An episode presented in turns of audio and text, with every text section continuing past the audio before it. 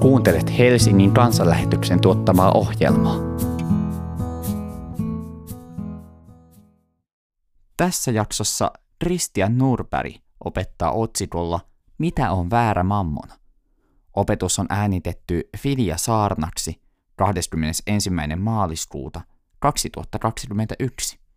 Hyvät kuulijat, tämä on Filia-messun saarna. Meillähän ei ole nyt messua, mutta onhan meillä saarna. Minun nimeni on Christian Nurberg ja aihe on Mitä on väärä mammona? Ja tämä on Lukaan evankeliumin 16 luku ja 13 ensimmäistä jaetta. Ja ne kuuluvat näin. Jeesus puhui sitten opetuslapsilleen, oli rikas mies, jolla oli taloudenhoitaja. Hänelle kanneltiin, että taloudenhoitaja tuhlasi hänen omaisuuttaan. Hän kutsui tämän luokseen ja sanoi, mitä minä sinusta kuulen? Teet tilitoimistosi, minun talouttani sinä et enää hoida. Mies mietti, mitä minä nyt teen? Isäntä panee minut pois taloudenhoitajan toimesta, kaivaa en jaksa, kerjätä en kehtaa. Nytpä tiedän. Järjestän niin, että toiset ottavat minut talonsa, kun joudun lähtemään työpaikastani. Hän kutsui isäntänsä velalliset vuoron perään luokseen. Paljonko olet velkaa isännälleni? Hän kysyi ensimmäiseltä. Sata astiaa öljyä tämä vastasi. Talonhoitaja sanoi, tässä on velkakirjasi. Istu ja merkitse äkkiä 50. Sitten hän kysyi toiselta, entä sinä? Paljonko sinä olet velkaa? Tämä vastasi sata tynnyriä vehnää. Taloudenhoitaja sanoi, tässä on velkakirjasi, merkitse 80. Ja Herra kehui epärehellisen taloudenhoitajan viisautta. Hän sanoi, tämän maailman lapset menettelevät toisiaan kohtaan viisaammin kuin valon lapset. Minä sanonkin teille, hankikaa väärällä rikkaudella ystäviä, jotka ottavat teidät iäisiin asuntoihinsa, kun tuota rikkautta ei enää ole joka on vähimmässä luotettava, se on luotettava paljossakin. Ja joka on vähimmässä vilpillinen, se on vilpillinen myös paljossa. Jos te ette luotettavasti hoida väärää rikkautta, kuka uskoo teille todellista? Ja jos te ette luotettavasti hoida toisen omaisuutta, kuka teille kerran antaa sen, mikä on omaanne? Yksikään palvelija ei voi palvella kahta herraa. Jos hän toista rakastaa, hän vihaa toista. Ja jos hän on liittynyt toiseen, hän halveksii toista. Te ette voi palvella sekä Jumalaa että mammonaa. Martti Luther määrittelee Jumalan seuraavasti. Jumalaksi sanomme sitä, jolta odotamme kaikkea hyvää ja johon turvaamme kaikessa hädässä. Jos olet päässyt korkeampaan asemaan kuin monet muut, sinulta vaaditaan enemmän ja sinulla on kadehtioita, eikä sinulla ole puutetta selkään puukottajista. Vahingon sattuessa näistä epäystävistä voi aistia, että vahingon ilo on vilpittömin ilo. Jos olet kokenut jotain tällaista, ymmärtänet huoneenhaltijaa, josta Jeesus vertauksessaan kertoo. Totuus olisi toki yksipuolinen, jos kateellisten pahoissa puheissa ei olisi mitään perää. Hehän ovat itse asiassa vain kätilöitä huoneenhaltijan henkilökohtaisen kriisin synnyssä. Oletko joskus joutunut toteamaan, että velkojasi ovat aktiivisempia kuin ne, jotka ovat sinulle velkaa? Jos olet, niin asetelma Jeesuksen vertauksesta sen kuin kirkastuu. Rikas mies huolestui vakavasti – jos se, mitä jotkut olivat tulleet kuiskuttelemaan hänen korvaansa, piti paikkaansa, hän ei olisi tällä menolla kauaa rikasmies. Rikasmies oli vastuussa monesta asiasta yhteisössään, myös sen muista jäsenistä. Koska valta, vastuu ja omaisuus kulkivat käsikkäin, näin myös meidän päivinämme, vaikkei se aina siltä näytäkään, ei rikkaalla miehellä ollut varaa turhin epäselvyyksiin taloutensa hoidossa – Rikas mies oli oikeudenmukainen ja päätti antaa huoneenhaltijalleen potkut. Me ymmärrämme, että tärkeässä asemassa olevaa työntekijää ei aina voi noin vain heti kirjaimellisesti heittää ulos, jo senkin takia, että usein vie aikaa löytää paremmin mies tai nainen hänen tilalleen. Kertomuksemme huolenhaltijalla oli siis teoriassa näytön paikka. Hänellä oli siihen hyvä motivaatio. Hän oli tottunut tiettyyn elämisen tasoon, joka nyt oli vakavasti uhattuna. Realistina hän ymmärsi, ettei hän ollut mikään muskelimasa, ja kerjääminen hän olisi tehnyt hänestä luuserin. Hän piti myös potkujaan tosiasiana, joten hän pisti hiukan ongelmansa pohdittuaan isäntänsä velallisille maksutarjousalen. Nämä velalliset muistaisivat varmasti miehen, joka järjesti heille näin valtavan velkahelpotuksen. Hänestä olisi potkujen jälkeen heille käyttöä. Hän vaihtaisi vain työnantajaa. Huoneenhaltijan menestystarina jatkui yli odotuksen. Rikas mies näki edessään paljon maksusuorituksia, joita hän ei olisi saanut muuten niin nopeasti velallisiltaan. Syystä tai toisesta huoneenhaltija ei joutunut selittämään, minne ne 50 prosenttia öljystä ja 20 prosenttia nisuista olivat kadonneet. Rikas mies unohti potkut ja kehuikin huoneenhaltijan menettelyä. No, tuskinpa rikkaalta mieltä totuus jäi huomaamatta. Hän näki kokonaisuuden, mitä muut eivät nähneet, ja antoi epärehelliselle huoneenhaltijalle uuden mahdollisuuden. Miehellä hän oli kykyjä. Nythän mies saattoi ymmärtää eri tavalla kuin ennen, kenelle hän työskenteli. Jeesus kehottaa meitä tekemään ystäviä väärällä mammonalla, että kun se loppuu, ottaisivat meidät iäisiin majoihinsa. Hmm, tätä täytyy hiukan pohtia. Kuinka he voivat kutsua meitä iäisiin majoihinsa, joissa he eivät välttämättä itsekään asu? No, katsotaan. Opiskellessani Helsingin teologisessa tiedekunnassa eräänä oppikirjana oli Tuomo Mannermaan Kaksi rakkautta. Lyhyesti sanoen nämä kaksi rakkautta olivat nauttiva ja käyttävä rakkaus. Nauttiva rakkaus kohdistuu siihen, mikä on ikuista, eli Jumalaan. Ja käyttävä rakkaus kohdistuu kaikkeen siihen, jonka Jumala on antanut meille tätä elämää varten. Jeesus sanoo, missä on aarteesi, siellä on sydämesi. Onko meidän sydämemme oikeassa paikassa? Onko lahjan antaja vai lahja tärkeämpi? Jos aarteemme on ajallinen, se jää tänne koin ruosteen sekä vaihtelevalla ymmärryksellä varustetun perikuntamme temmellyskentäksi, kun muutamme ajasta ikuisuuteen. Kertomuksen huoneenhaltija halusi asemalleen jatkuvuutta. Hän sai sitä säätelemällä varoja, jotka eivät olleet hänen omiaan. Jos hänen tuloillaan ei olisi jatkuvuutta, ei voitaisi enää puhua elämästä, vaan surkeasta kituuttamisesta. Hän oli ovela. Tämän maailman lapset ovat toisiaan kohtaan ovelia siksi, koska heidän aarteensa on täällä. On myös huomattava aarteen suhteen, että tämän aarteen parasta ennen merkintä on ajallinen elämä. Valkoiden lasten ei tarvitse olla toisiaan kohtaan ovelia, koska heidän aarteensa on siellä, missä heidän sydämensä on, eli Jumalan luona. Käyttämällä kaikkia ajallisia lahjoja meillä on mahdollisuus kutsua ihmisiä katoavan mammonan parista kaiken hyvän antajan luokse. Jumala kutsui pastori David Wilkersonin mukavasta maalaispappilastaan jenginuorten pariin. Hänestä kerrotaan, että kerran hänen puhuessaan Jeesuksesta eräälle slumminuorelle tämä esittikin haastavan toteamuksen. Hän sanoi, että hyvä pastorin on puhua Jumalasta hienot kengät jalassaan. Hänellä kun ei sellaisia ollut. Saarnamies otti muitta mutkitta kengät jalastaan ja antoi ne pojalle. Nyt oli tultu samalle tasolle ja voitiin keskustella Jumalasta. Jeesuskin tuli kerran ihmisenä ihmisten tasolle. Eivät ne kengät niin arvokkaat olleet, mutta mies suostui Jeesuksen tähden hilpeyden kohteeksi kävelemällä kadulla sukkasillaan.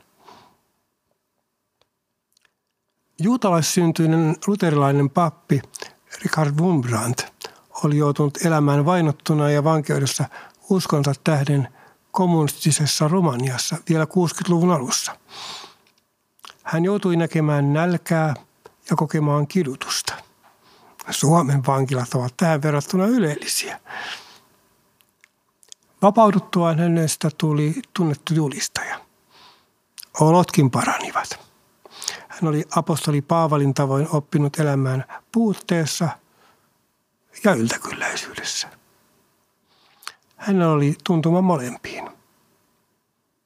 Hän sanoi, että me kristityt olemme Jumalan taloudenhoitajia riippumatta siitä, miten paljon ajallista hyvää meille on annettu.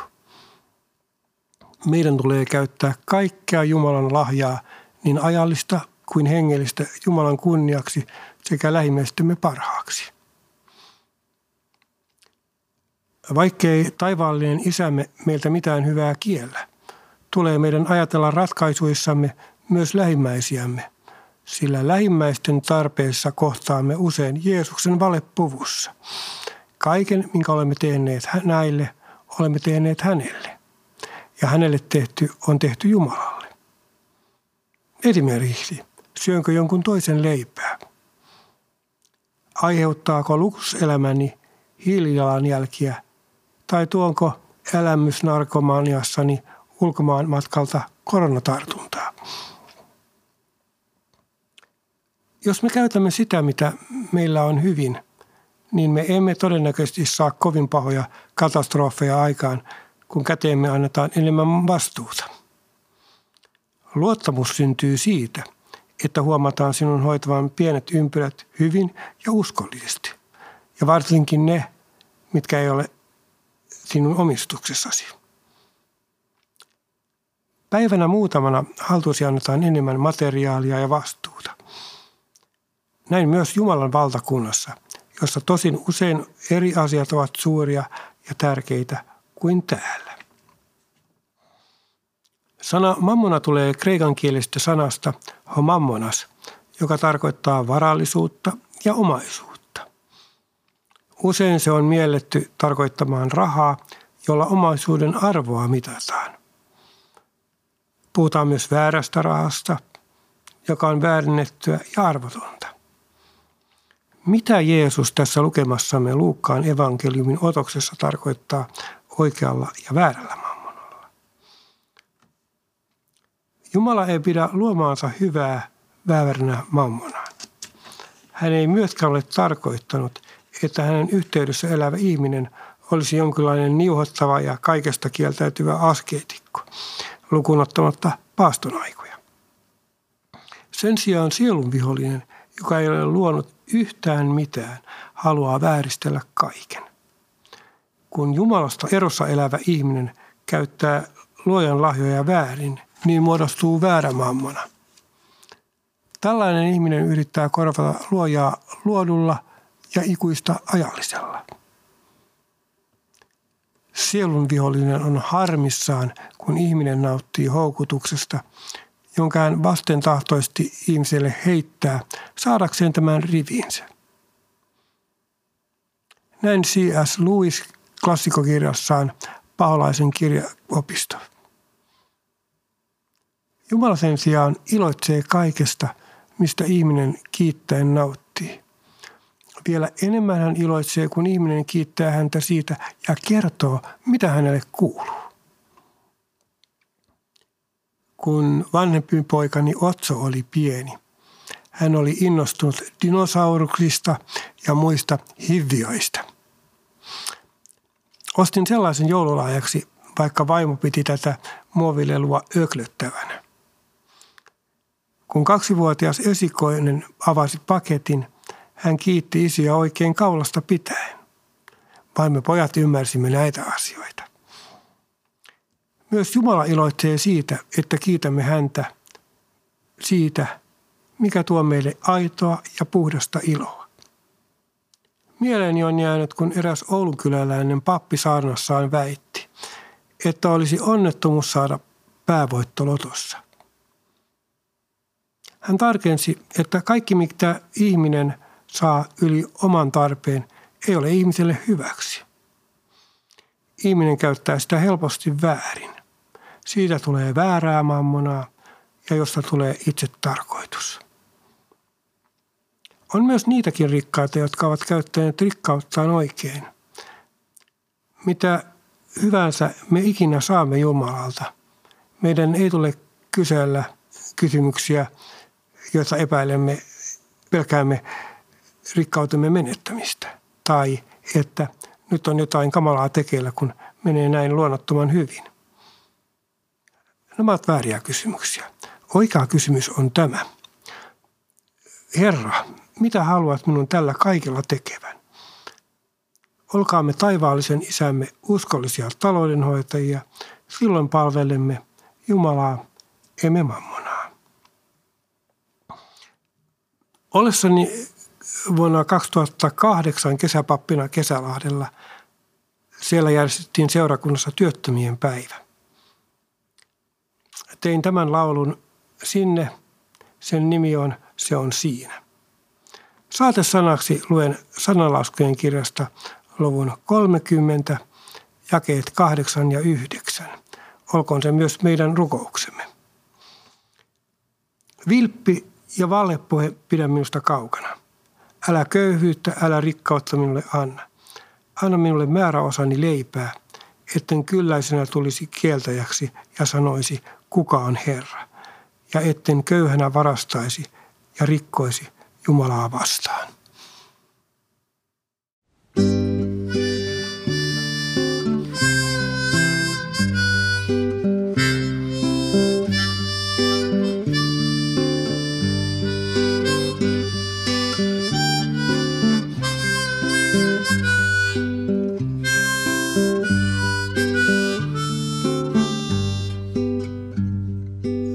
Stressi on totta, käyttövoimana raha. Sitä toisilta puuttuu, sitä toisilla on liikaa. Vaikkei raha ole synti, sen himo hullannuttaa. Jos kaikki on kaupan, mikään ei ole pyhää. Kun on ruoka, asuntovaatteet ja rauha sydämessä. Se on siinä, mitä elämässä tarvitaan. Kun on ruoka, asuntovaatteet ja sydämessä taivas, se on siinä mitä onneen tarvitaan. Rasismi on totta, käyttövoimanaan pelko, se toisilta puuttuu, sitä toisilla on liikaa. Pelko ei ole synti, se on synnin seurausta. Jos ihminen on kaupan, mitään ei ole pyhää, kun on ruoka, asuntovaatteet ja rauha sydämessä. Se on siinä, mitä elämässä tarvitaan. Kun on ruoka, asuntovaatteet ja sydämessä taivas, se on siinä, mitä onneen tarvitaan. Sodat ovat totta, joku tahtoo valtaa lisää. Sitä toisilta puuttuu, sitä toisilla on liikaa. Jos valtani ei pääty sinne, missä toisen alkaa, kaikki on kaupan, eikä mikään ole pyhää, kun on ruoka, asuntovaatteet ja rauha sydämessä. Se on siinä, mitä elämässä tarvitaan. Ruoka, asuntovaatteet ja sydämessä taivas, se on siinä, mitä onneen tarvitaan.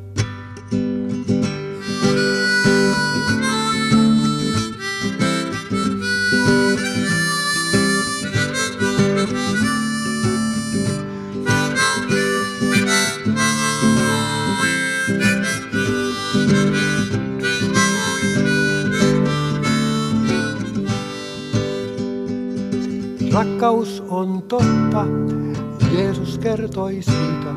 Sitä toisilta puuttuu, sitä ei voi olla liikaa. Kerran tulee päivä, kun syntiä ei ole. Silloin kaikki on pyhää, eikä mikään ole kaupan. Kun on ruoka, asuntovaatteet ja rauha sydämessä. Se on siinä, mitä elämässä tarvitaan. Kun on ruoka, asuntovaatteet ja sydämessä taivas, se on siinä mitä onneen tarvitaan. Ohjelman sinulle tarjosi Helsingin evankeisuterilainen kansanlähetys. Viljamessu on sunnuntaisin kello 16 Alppikodilla Karjalan katu 2a. Katso lisää osoitteesta kansanlähetys.fi kautta Helsinki. Kiitos, että kuuntelit ja tervetuloa mukaan!